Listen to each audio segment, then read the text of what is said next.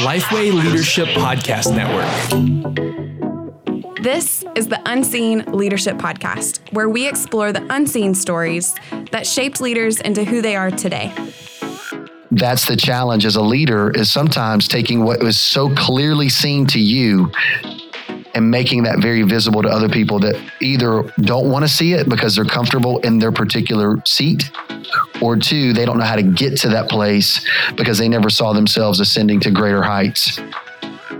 Welcome to the Unseen Leadership Podcast. I'm your host, Chandler Vanoy, here as always with my co host, Josh Hunter. Josh, who do we have with us today? Man, we got somebody really exciting. Um, guy I've known for about 10 years now, I think. It's done a lot of investment in, life, in my life um, from the stage, across the lunch, dinner, breakfast table, so many meals, I can't even count them all. But we are hanging out with Ed Newton today. He is the senior pastor at Community Bible Church in San Antonio, Texas, which is a very diverse congregation with about 27,000 members. Um, and he has been a speaker for many, many years. And I promise that's not an old joke, Ed. So just, you've been in the circuit for a while. But Ed, I'm pumped to have you on today, man. How are you doing? Doing well. Thank you guys for the opportunity. Man, we're just excited to hear from you. And Ed, I remember the first time I met you in 2009. You were the bleach hair, kind of Florida surfer get up, and now you're like a very stylish, uh, you know, really, really in touch with the style side of pastors. So I, I wish I had a friend back in 2009 that would have said, "Hey Ed, when you get 43, these internet pictures are going to destroy your life." And, call, and, and, cause a lot of people to make fun of you through the years, such as the introductory message of this podcast. So thank you. it's all brotherly love. How long have you been at uh, CBC now in San Antonio? Yeah, we've been here over three and a half years. So mile marker three and a half for us. Okay, cool. And Ed, tell us just a little bit about your family. How, how long have you been married? How many kids yeah. you have? Stephanie and I have been married 21 years. We got four kids, currently 16, 14, 13, and 11. That's an introductory statement and a prayer request all at the same time. um, so yeah, that's our that's our our tribe right now. Love that man. Ed has partnered with Student Life Camp for dude, I actually don't even know how long, a long time. Many, many years is what you said. Many, many years. But many, many years. Done a, done a lot of preaching, reached a lot of students. So, so thankful for you, man. Chandler, you want to no, kick privilege. us off with the first question? Yeah. So, Ed, once again, welcome to the podcast. We're excited to hear about your journey. Just starting off with the first question, can you walk us through a quick overview of the different leadership roles you've been in over the years that got you to the point where you are today? Yeah, the first leadership role I was ever given was I was a Fellowship of Christian Athletes president or director on my high school campus as a sophomore in high school. And that really was the catalyst for what I began to believe that God had in store for me, which was a, a mission of serving the local church, building up the bride, investing in people along the way. But that was the first one for me personally. Went off to uh, Bible college, and my senior year of college was a full time student. I was playing basketball at the school, involved in some leadership roles in our fraternity, and then also just in student body government. But then my senior year, out of the church relationship department at the Christian college I was working at, I received an invitation to be a youth pastor. And so, full time student, part time youth pastor. But anybody that's listening knows this there's no such thing as part time ministry.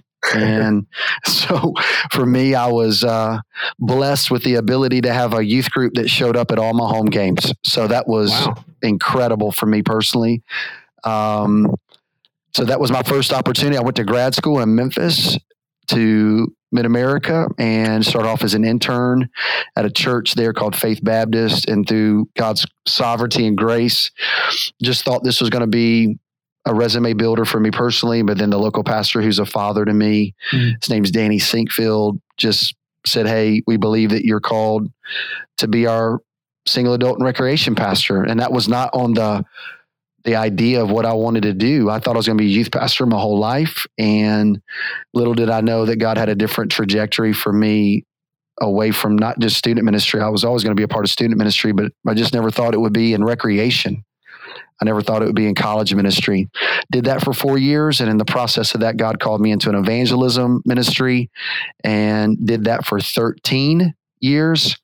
And then at the tail end of that 13 year journey, I worked with a great organization called Student Leadership University, overseeing what was called the Lift Tour. And then that began to cultivate in my heart a desire to be a part of team, to be a part of something that just wouldn't be kind of a blow in, blow up, blow out moment for me as a communicator. Not not saying that my role wasn't significant, a part of the kingdom advancement, mm-hmm. but I wanted to be a part of something where I had roots and God awakened that desire in my heart. And 2016 became senior pastor here. So I never pastored before as a senior leader, but sitting in this seat, I could tell you what not to do. So I'm, I'm excited about sharing what not to do in the podcast. Yeah, absolutely. I remember uh, for those listening, I'm from Memphis originally, and Ed and I lived in the same city for a while. But I was so sad the day that your area code changed from the 901 to to whatever it is now. It's mm, kind of a yes. RIP to the Memphis area code. But has, has your allegiance changed with the NBA that, now that you moved to San Antonio? Absolutely. Oh man! First of all, if I was if I was a Grizzlies fan here, I, I don't know if I'd make it. I, I, don't think the Lord would bless my ministry um, if I stood up and just said I was allegiant to the Grizz. I, I did now. Listen, I, I, will say this on air, on record, in public. I cheer for the Grizz, just not above the Spurs. I respect that's that. Fair. I respect is that. Fair? Is that fair to say? That's fair to it say. It hurts a little, but I respect. You get to cheer for a winning team now. hey, hey, come on, man! I'm just messing. I'm a, I'm a New York Knicks well, fan. I, I, don't know. Yeah, that, there you go. Knicks fan. I'm just jealous of anybody winning. Yeah. wow, so many names are popping in my head right now. The Knicks that you just go. That was the last time I think they had a winning record. Yeah, that, that was, was, probably in the '90s. Patrick Ewing. yes. yes. And Ed, you actually played. Did you play basketball in college? I can't remember. I did. I did. It was like Division 14 and nobody cares. but you're still the best on the court Straight in the pickup up. game. That's the, the, that's the truth about it. Hey, listen, I, my ministry at camp is hustling kids on the yep. basketball court in Jesus' name. I've seen you do it. that is incredible. Can you tell us about a pivotal moment that you look back on that changed your leadership in life? I think the biggest look back moment for me was and this is just going to be a statement and i'm not trying to speak in twitter that's not what i'm saying but but ministry is more than a title it's an assignment and that assignment changes i had this idea that okay student pastor forever i.e title but really when i was a senior in high school isaiah 6 8 was the verse that i surrendered to here i am lord send me and that wasn't with qualifications. That was, here I am, Lord, send me. Not, here I am, Lord, send me, if it's a student ministry position. And that was a pivotal moment for me, which is why I was sharing earlier. I was only a student pastor for about nine months mm. in that capacity. And I thought this is what I was going to do my whole life. So sometimes I think what we do is we put God in, in a box that oftentimes oftentimes has a, a bow of of a title on it. And God's got something so much greater where the road trip is filled with views that are different every day if we just say yes to the assignment and not really care so much about the title. That's very helpful. Moving on to the next question. What was your biggest mistake? I know you said that you have you've felt like you've walked through a lot of these. Yeah. So what was your biggest mistake as a leader getting started? I think the biggest mistake for me was trying to go too fast too soon. I, I, wanted to be that individual that brought change. For some of us, it's easy to walk into an environment and become critical and even at times be cynical. So I, I don't want to say I walked into environments and was critical. I looked into environments oftentimes and went, what's the secret sauce here? And where did the missional drift take place that brought them to the dance, but somewhere along the line, they've gotten away from what brought them to the dance. And so I think for me, it was okay, I recognize that, but then the change management plan to get us back to that place that that maybe the organization needed to be or to take us to a place where we've never been not taking into consideration that there's a lot of other domino effects that take place where oftentimes I was like yes this is where God's telling us to go and in the journey getting frustrated with people that go, I don't see it. And I'm like, how could you mm. not see this? Well, that's that's the challenge as a leader is sometimes taking what was so clearly seen to you and making that very visible to other people that either don't want to see it because they're comfortable in their particular seat or two they don't know how to get to that place because they never saw themselves ascending to greater heights. So being patient with people in the process patience isn't one, one of those fruits of the spirit for me that i thrive in. And for me it's just okay we, we need to make this change because it's life or death and we're in the kingdom building business and let's go. And oftentimes the shrapnel of my quickness in decision making has cost us. That's a really good way to put it. I uh, think of John Maxwell's quote, one of the more popular ones leaders know the way go the way but an important piece of that is they show the way they, hmm. they show vision and they learn yeah, how to influence good. their people as a follow-up question to that though and you dabbled in it a little bit ed when you would i love the terminology used as shrapnel um, but what was some of the uh, what was some of the the hurt that came with you maybe moving too quickly with your people or the organization? What was some of the blowback that you experienced to you moving a little bit too quickly? Yeah when you move too quickly like that you we use a, a matrix here at cbc and, and the matrix for, for us is invitation challenge. When you see new land that needs to be taken oftentimes as a leader you challenge it you challenge the organization or an individual to new heights to new levels but oftentimes the the bridge that takes you there is is relational capital or relational cachet with the people that you're trying to move. So you're trying to show them something with your hands, but if they don't know your heart, they're not going to follow your feet. So showing showing the heart before you showing the way with the, the deep ties to it. Yep. Yep. Absolutely.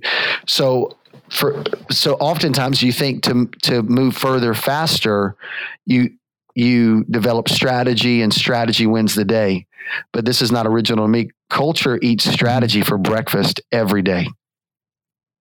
You can have the greatest strategy in the world, but it, it, but if the people don't believe that you have your their best interest in mind, it doesn't matter the strategy.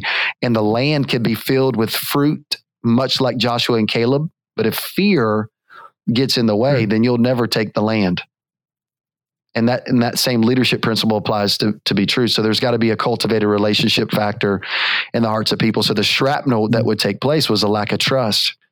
And so when there's a lack of trust then there's a lot of let's just call this fill in the gap by the employee on the motive mm. of why you're trying to take the land. Is it about them? It, it, it, is is this personality driven? What's the alternative ulterior motive so they fill in the gap when you are more concerned about the finished product than the relationship that leads you to that finished product. So a lot of that were people sitting across the table mm-hmm. from me going, Ed, I don't trust you. Wow. I mean, literally that was said to me. And, and I went, that's hard for me to hear. Um, and my response to that was, I hope over a period of time I can earn your trust. Instead of going, well, that's on you. But instead it was like, ah, I see to go slower is to go faster if that makes sense. When you when you begin to build into the heart of people relational equity almost like a bank account when you challenge the process they're not put off by the challenge because they trust your heart. That's so good. I know that stepping you said you stepped into cbc was it three and a half years ago? Is that right? Yes sir. Okay so stepping in there about 27000 uh, members you've got to build relationships and you've got to build them quick. With that large of an organization, um, can you kind of walk us through what that looked like where you've got to build this trust and this capital? So, leading through the why, how did you go about that with such a large organization? Well, when you break it down, there were 37 departments. We had about 379 employees at the time I got here. And so you really have to go through three phases. You you my tendency, as I mentioned earlier, is I want to lean in. Like I want to lean in quickly. Let's begin. I see it. These are the changes that we probably need to make. So, but oftentimes we fail to do the first two things, which is to listen and to learn. And so I went through 37 departments and I met with all of them. And I just said, Hey, tell me about yourself. Tell me what's winning. And I really begin to ask these three questions What do we need to do more of? What do we need to do less of? And what do we need to stop doing? But going back to relational equity, I shouldn't have asked those questions at the beginning. I should have spent more time cultivating relationship with. Tell me about your kids. Yeah. yeah. Tell me about your favorite. Is, does that make sense? Yeah. I, I jumped in too quick to strategy and scope and sequence versus let let me just be without trying mm-hmm. to be all about doing and that that for me was something I look back and I go, I wish I would have done that differently. But walking through that process of listening and learning and leaning in, that was the first step of that. And then I had to try to find ways because in essence, you can't listen, you you can't shepherd now 27,000 people or whatever 30 like if it's 30,000 members, you can't shepherd 30,000 people.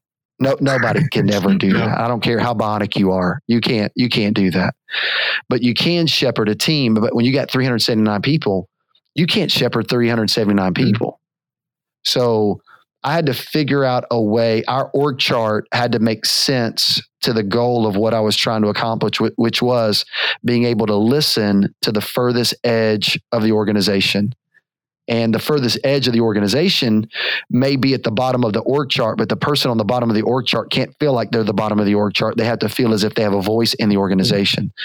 And so I had to set up initially kind of these regular meetings with people just to be able to find out who is doing what, why are we doing this? Just to try to really be a student of the organization. So that's what i try to do initially all the while trying to cultivate relationship. And uh, a little thing that i've been doing for three and a half years i write a birthday card to every one of our staff members. That's cool. awesome. That's cool. Part-time full-time. I write a i mean a personal handwritten birthday card. And while I, am writing that I, obviously I'm, I'm, praying through that list. And but I, i've tried to be active and involved we say this phrase a lot here we win together, lose together.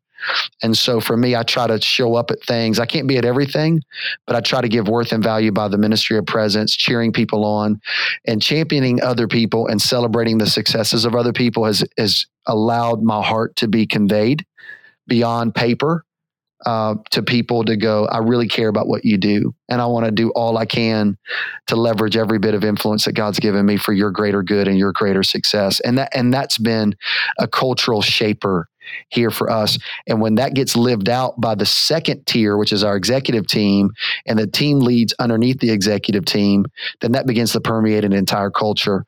And, uh, but when I first got here, that was, man, I was trying to figure out the organization, be a student of it. And that's hard to do when you got 37 departments. And by by going too quick, too fast, I believe that I kind of took some some steps back in cultivating trust because I was so so concerned about uh, overall mm-hmm. success mm-hmm. of an organization. Let me make this statement. Sometimes as leaders, we become more concerned about the success of the organization versus the health of the organization. But see, when you're concerned about the health of the organization, success is always going to come. That's good. You can't be successful without health. That's good. I, so uh, it's uh, it, I'm so glad you're talking about this because we, a, a, lot of times in these podcasts we use the statement: people don't want to be a means to an end; people want to be the end. Yep. Right. And when you treat people as the end, they'll get the means done. They'll yes. figure it out. And I, some of that is an emotional intelligence piece as a leader. Some of that is just a slowing down piece as a leader, listening to your people, loving on them well. So, man, I, really wise words. And before we get to the next question, let's take a moment and hear from our sponsor. Every church must be equipped to respond well in the initial stages of learning about instances of sexual, physical, or emotional abuse. That is why the Southern Baptist Convention, Lifeway, and ERLC have partnered together to create Becoming a Church That Cares Well for the Abused. This training curriculum of a handbook and 13 videos brings together top experts from various fields to help volunteers and leaders understand and implement the best practices for handling the variety of abuse scenarios at church, school, or ministry. You can access this free training at churchcares.com. Once again, that is churchcares.com. Now, back to the podcast. Ed, what book do you wish someone gave you when you were just starting to lead? I think there are three books that were foundational to who I was uh, as a leader initially, and two of them are by Andy Stanley, and one was uh, Visioneering, just kind of walking through, and it really does answer the why question of why we do what we do. But Visioneering by Andy Stanley was massive for me. Um, the second book was Choosing to Cheat by Andy Stanley, which was just a brilliant resource in regards to how to operate in balance, rest, work, rhythm. And then an oldie but a goodie, Jerry Bridges, for anybody out there that's probably over 40 right now that just goes, yeah, man, I remember that resource. Kind of the, it was a two part deal. It was pursuit of holiness and pursuit of godliness. What was your biggest misconception as a young leader? Oh man, I had a lot of misconceptions, but um, one was uh, everybody will love you. That that's a major misconception. so true. Man, I honestly thought I I could make everybody love me. Everybody's gonna like Ed Newton, and then I realized like that's the furthest thing from the truth. You know, people say, like, literally had a conversation with a church member last night, and she began the statement by this. She goes, I know you get thousands of compliments. And and I go, no, actually I don't. I I so what you're about to say, like, please thank you for the compliment because I don't get many. The the the ones I do get, the ones that are vocal are the people that complain. And the people yeah. that that want to encourage you don't say something because of the fact they think you get thousands of compliments. And so yep. uh, I honestly thought life was going to be filled in ministry because you're doing it for the right reasons. You're doing it for God. You're trying to shepherd people's hearts.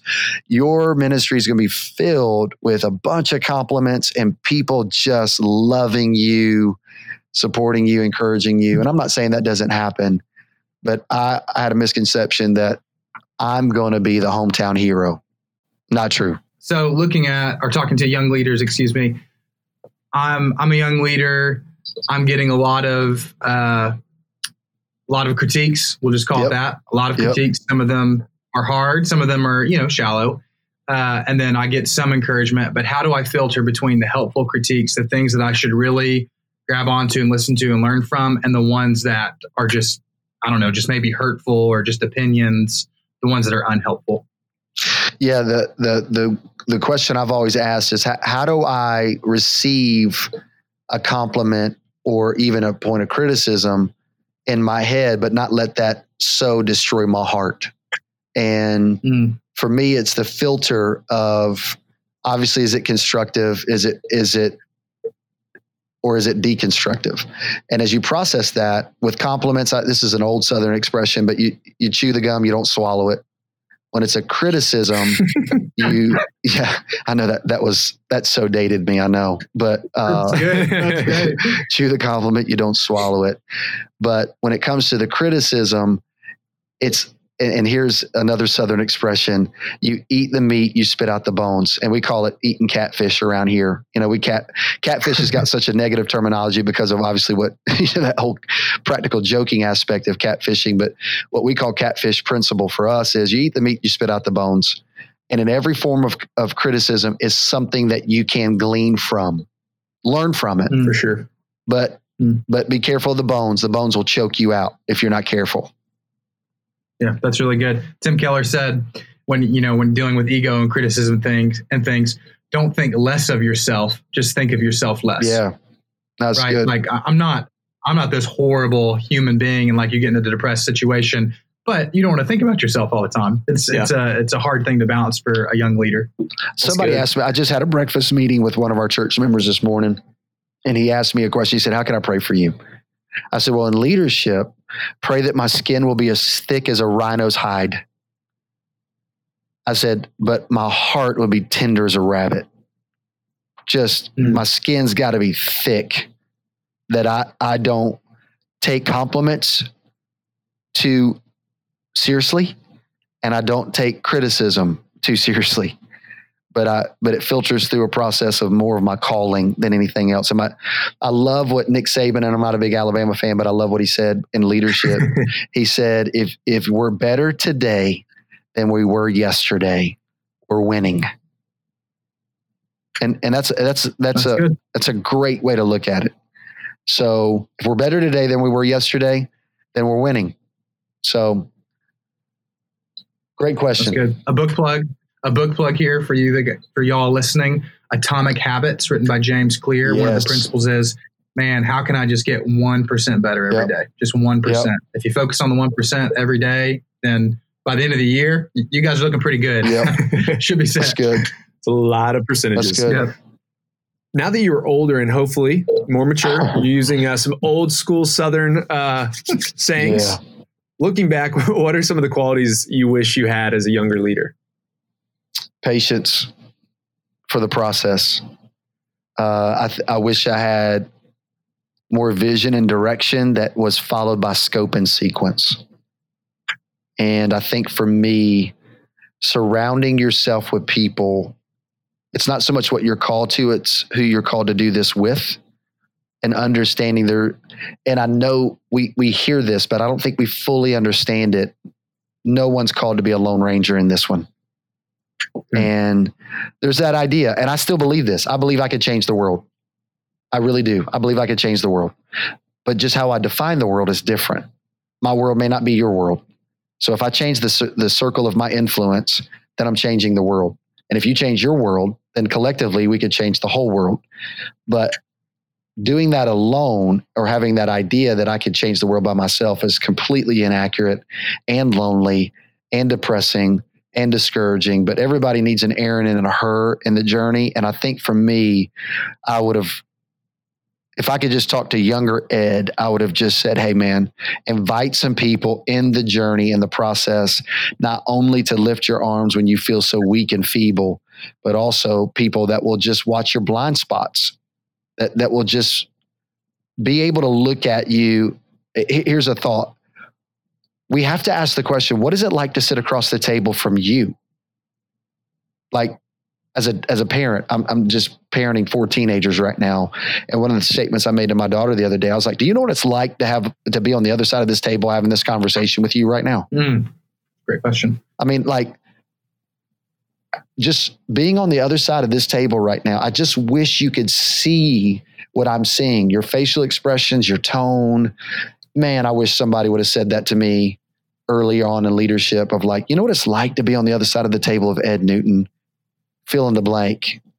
And if somebody will tell you that sooner than later it sure will i believe potentially save you from a lot of scars because it's not just in regards to your temperament it's your tone it's your tenderness and and how you shepherd people's hearts. And man i wish somebody would have told me that at a younger state of my life be mindful of what it's like to be on the other side of you And that takes vulnerability. I mean, to be able to Oh, say, yes. you know, if, if it was the three of us and I was coming to you all and I say, hey, look, I know I have blind spots. Yeah. I need you to call those out. Well, the first time you call it out, I'm going to probably be a little upset. I'm Yeah, like, I know I said that in the past, but let's let's not I actually might do that. take this back off the table. Yeah. but we, we need to be mindful, especially as Christian leaders, is we are made for community. And of course, that is as the body of Christ, but especially in leadership. Like we need a community around us to call out, uh, you know, sin in our lives, but also as leaders where those blind spots are. So we were, we were designed for community and we need others. So thank yes sir Thank no, you for good that. Well, now we're going to move to the quick hitters here. These are short one minute answers. We're going to start off with this one. What is your ideal daily routine? So, what time do you wake up, get into the office, and all that good stuff? Wake up a little bit before five, go to the gym, uh, work out for an hour, come back, read my Bible, get my kids off to school. I take them to school. Uh, school for them starts at eight o'clock. We get to school about seven forty-five, and the church is about a mile from the school. So that means I'm in the office by eight. So I, I go to bed early, wake up early. I say I go to bed early. This this may not be early for some people, but I go to bed by ten. I wish I could go to bed at nine, but my kids are up. my kids are up. They're not going to bed till nine, nine thirty, and uh, I'm I'm trying to make sure they got their lunches packed, and my wife is doing that as well. And doing all the good night stuff. And um, so, yeah, I, I wish it could be early, but right now it's 10 o'clock. So that's kind of the daily routine. That's great. A lot of different personality tests hanging out there. Which one is your favorite? when I read this question, I went, "Oh man!" uh, I, gosh, I, am going to go on record, and I know there's going to be some people that just completely just go, "I cannot believe he just said that." I'm just personally. Personality tests are like going to the dentist for me. Like I am just, I am great. not a fan of personality tests not not because they're not effective. I, I, really believe getting to know yourself and getting to know the people that you work with is very very vital. But one of the things that's so difficult about a personality test, I don't think there is a personality test out there that is all encompassing that goes i think i completely nailed you on this one sure. so and i also think that based upon the assignment that god puts you into i believe that god also shifts and shapes your personality to fit the assignment that God's called you to. So, and I've seen that personally in my own life. I'm intrigued by the Enneagram. Uh, I, I, haven't done the Enneagram, but my my fun factor is I love to ask people that are so just nerded out by the Enneagram right now to to go ahead and just diagnose me, and uh, which has been fun. You know, just to kind of go, huh? You thought you knew me. So, yeah, so, um, so, so for the people guessing, uh, well, let me guess, Ed, and then you can Please. say, you tell me if I'm close to what other people have said. We'll leave it at that. Yeah. I would guess I'm gonna I'm gonna go the lazy route and say it's between these two. I would say like three wing four or seven wing eight. Yeah, you're all yeah, you're in all of that. Yep, that's exactly you nailed it. Great. That's kind of where, where I've been living. Yeah. Whatever those things are, Josh, that's, that's where I've He's been. Like, you just said yep. four numbers and I'm just going to say Sounds yes. good.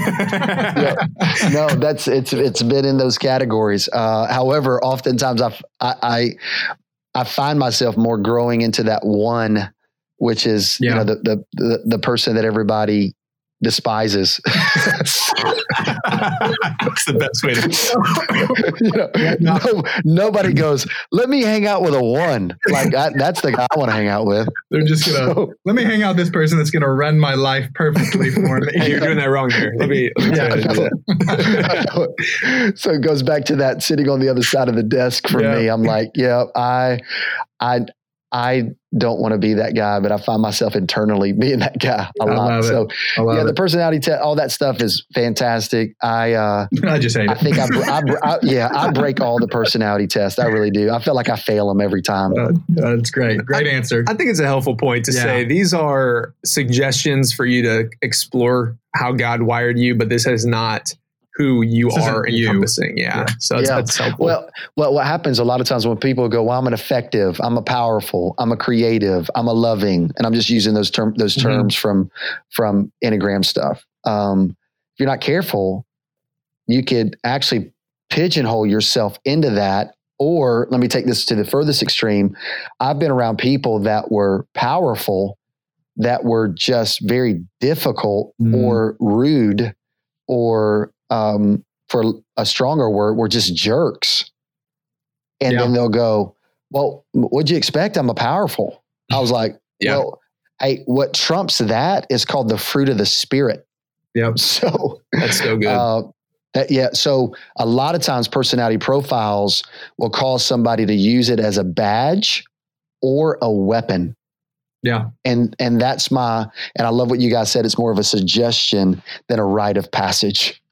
Yep. It's so good. It's a I'm powerful because I'm a you know type type eight or whatever. I'm dominant yep. because I'm a type eight. No, that's that's just sin, and it's called, yes. called man's depravity. Yeah. And yes. it's uh, Colossians three fourteen comes to mind, and above all these, put on love, which binds yep. everything together in perfect harmony. Just a, a, a good verse to think about throughout all the different personality tests. Hey, you can be whatever you want, but if you don't have love, you're just a clanging cymbal, man. People totally. won't even hear you. That's a good word, Josh. Good word. Well, we could break that down a little bit more, but let's move on to the next one, which is what is an unusual habit that helps you in your leadership? I cannot wait to hear the answer on this oh, one. Man, when I read that question, I was like, outside of drink three energy drinks a day, you know, I'm just not, I don't drink three, but two could be a part of the the rhythm for me. The unusual habit that helps you in your leadership. Um, from a practical standpoint, honestly, for me, exercising, I know this is not unusual, but I am a avid runner. It, for me personally, in leadership, if we're not careful, we'll end up in a chemical imbalance because of the roller coaster of emotions. And so for me, the way I process is I I have to I I run a lot to process. My thinking, my clarity is while exercising. For some, that that's not how they're wired. For me, tremendous clarity, sanity, thinking, processing, leadership models, all that kind of stuff start running through my head while I run. Uh, I, I take another unusual habit is if I if we're in a meeting right now and the you set the meeting, I take a lot of notes. Uh, you you got to document everything because you're just you, you think you'll remember stuff, but you don't. In that same category, I use my notepad on my phone often. I write down the the craziest of things. Life hacks, you know, I'll write that down a lot. you know, just anything, a thought, an, an event. I, I, write more things down than I ever have in my life because I need to be. And it's one thing to write them; it's another another way to be able to find them. And so, mm-hmm. when you need them, another unusual habit for me personally is to really try to spend time with people, rotating time with people that may not be in your tribe or in your tree.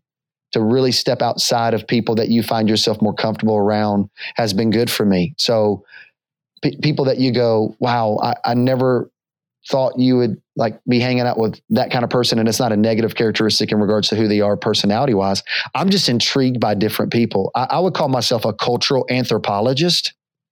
I love like today this guy wanted to meet with me and learn more about me for an hour. I just talk i just asked him questions that just kept him talking the whole time because i just wanted to learn from him so, so that's probably an unusual habit. I think I ask more questions and conversations to try to get people to talk. So, I, I could probably keep going, and I probably didn't answer that question the right way. No, but those are great. just a few things. No, perfect. You might have answered this, but what is your favorite app on your phone right now?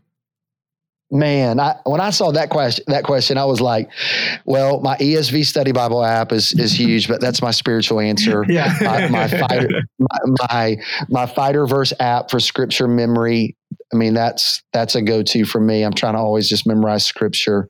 That that's my spiritual answer. It really goes into those two things on the spiritual side. The the news side for me would be ESPN app, of course, and then Fox News app for me, and then Instagram and Twitter are, are two things. Um, so yeah, th- those six apps, I probably when I look at just the what's that feature on our phone that tells us how much time we're using? Screen time. time. Yeah. Yes, I'm like, oh gosh, yeah, that's indicting. Painful. Yeah, that's yeah, painful. painful. I yeah. think I'm out of balance. So it's, it's embarrassing. uh, we won't reveal our numbers on, on, on this show. And let's move on now. hey, side side question. I've always wondered, and this is a perfect time to ask. On Instagram, you have you have uh, quite a few followers. Like it's at like 27, 28,000, which is great. Not trying to puff you up, but it's great. But you only follow 12 accounts. Why do you do that? I'm just so oh, curious. Like, why does that. he only follow? I knew you were going to ask that. I know six of which are uh, more than that, probably six of which or seven of which are all our church accounts. So it's monitoring what our yeah, I, they really are. I, I I pay attention to all the because one, I, am not the gatekeeper of it all, but I want to make sure that messaging is sure, right sure. on the most influential platforms of, of what we do. Um, I follow my, my wife and my kids, man. That's, that's really it. Um, I've been asked this question a lot of times. Like I unfollowed my nieces because I got sick of selfies. I literally warned my nieces and I did say, so I followed family. I mean, and I just, I, I told my nieces, my nieces still, we laugh about this today and I still haven't followed them back and uh, and they were we like, just laugh, no Uncle, Uncle Ed, why, why? yeah, they were like, why did you not unfollow me? I was like, I warned you. I told you if you took another selfie of yourself in a mirror, I'm done. Like I'm done. And then Game she over. stopped doing it, and I just yeah, and I did. I didn't follow her back, and so it's kind of a running joke right now. But um, for me, uh, at a lot of levels, the the if we're not careful, for me, I know that I'll just end up spending way too much time on Instagram. Way too much time. Twitter's a different. Uh, there's a lot to be gleaned, like leadership stuff. You could just bookmark. It, it, there's some utilitarian aspects to Twitter for me. Instagram is is one of those interesting places that uh, I don't know what to fully do with Instagram because I feel like we're we're trying to follow someone else's life without really living our own. Mm-hmm. And for me, it's gosh, if I'm not careful, I could find myself just looking at everybody's life, spending so many hours. So I, I, I don't. I, I, just started doing that. I don't even know why, but I, it's like I, I don't want to scroll through a bunch of stuff. And I'm not saying that your pictures, Josh, are not important. All right, that's not what I'm saying. It's just they're like not, though. It's fine. no, but I, I just here- followed here's, Josh. yes. Here's what I'll say to somehow try to redeem myself as not coming across as the greatest loser in all of human history on Instagram. If I wanted to know what's going on with you, I search you. I'll, I'll I'll go. Hey, I wonder what's going on with these guys right now, and I'll search you on Instagram and I'll look through your stuff. That's If good. that makes sense. Concerned now. I need to. Yeah. You just keep a bunch So yeah, I'm, dog. I could be stalking you guys. I, so I'm stalking you on Instagram. You just don't even know it. I believe it. I believe it. Oh man. Well, hey, let's move to the next Well, I'm so question sorry. here. That, that got that got awkward. I, I was my forgive me. fault. Can you guys was- erase No, that? Can you guys erase that from the podcast? uh, there, there are no promises. no promises. Yes. Oh gosh. Well, Ed, what has been the best book you've read in the past six months? Yeah, 100 100x leader by Cockram. Okay. Man, yep. I, I would recommend Steve Cockram right now. 100x leader. That's a that's a great great resource. Great resource. That Can is you break down like the Yeah. 60 second summary of the book? Yep. Um, uh, it's the idea, man. I'm talking about game changer. That the idea of being a leader is more of someone. I just drew a blank on what they're called. Uh, um, Sharpa, is that right? Were they leading people into the to ascend and summit Mount Everest? Is that what I called? can't- I know what you're talking about. I don't know if that's what it's called. I'm just drawing a blank. I just completely had a mind lapse Yes, on yes. I'm looking it up right now. Sherpa. That is correct. Sherpa, that's what it is. So his perspective in leadership is that we're all called to be Sherpas. That w- we've we've gone. It's what you mentioned earlier, Josh, in regards to the John Maxwell quote. But it's enabling people to summit whatever that level of leadership is, and to be that kind of person. And the hundred X leader is how to do that and how to multiply yourself that way. And that was a game changer. So the the resources for example, that idea of what is it like to sit across the table from you, I got from that 100x leader. And and it so leadership begins with self-awareness. You can't lead you cannot lead someone else if you can't lead yourself. That Yep. tagline is from him and he really spends that whole resource walking through that. Yep, that's so good, man. Starving baker concept. Yep. There's a baker that Yep. starved to death because he was feeding everybody else, but Yep. not himself. It's Yep. uh, yeah, Exactly. I get it. That's great. Looking up the book, I love the tagline of it. It says, How to Become Someone Worth Following. And it's the Yep. same thing. Well, Um, and, and, and man, and you that's that line right there, and then we kind of use this phrase in, in order to reproduce your life in someone else, you got to have a life. Mm. and that's a That's strong good. statement. So, and th- and that's what he said in that resource. Do you live a life worth imitating? And that's a hard question Yeah. because a lot of times I'm around other leaders, and I, I don't know if you guys ever feel this way. Sometimes you get around great leaders, and you're like, man, this is a great leader, but the way this guy lives his life, or she lives his or her life, is exhausting. I don't want their life. Mhm. So, could my life be not only inspirational and influential, but could my life be contagious to the point where somebody goes, his rest work rhythm is incredibly inspiring to me that I would love to emulate? That's a bigger question. There's a lot of leadership principles that we can pass on, but what are the leadership principles that people want to emulate in our life? The way we raise our kids, the way we treat our wives, the way we cultivate relationship with our teams. Are we living a life worth imitating? And that book is probably the most succinct place where I've discovered that. That's that's really good. I, it makes me think of one leader that pops in my head. I don't know if you've ever spent time with him or not, Ed. I haven't. just from afar, but Bob Goff. Oh, I think yeah. people look at his life and they love him as a leader because he gets it, but also he just he lives a life, man, he, Yep. Uh, to the fullest, and people are really drawn to him. It's do that. incredible. That that's a that's a. I, I I had the privilege of hosting him. I was just like a driver for him, and at a conference, and he. I, I don't know if you guys remember this or not, but he put his cell phone number in the back of that book, Yeah, Yeah. I do remember that. and I I swear the phone must have rang. It felt like a hundred times, and and he's just like, "Hey, it's Bob." just like, oh my god! I'm like, who does this? So, Bob Goff, yeah, yep, Bob Goff, Bob man. Goff, absolutely. That's crazy. Well, Yeah. cool. Last question, Ed. Um, what one sentence advice would you give someone going into a leadership position for the first time? Man, there's so many things. And I, when I read that question in regards to one sentence, And feel free to expound, obviously. yeah. If I were to put it into one sentence, the organization is only as healthy as you are. The organization is only as healthy as you are. I'll add. I'll add another one, Ed.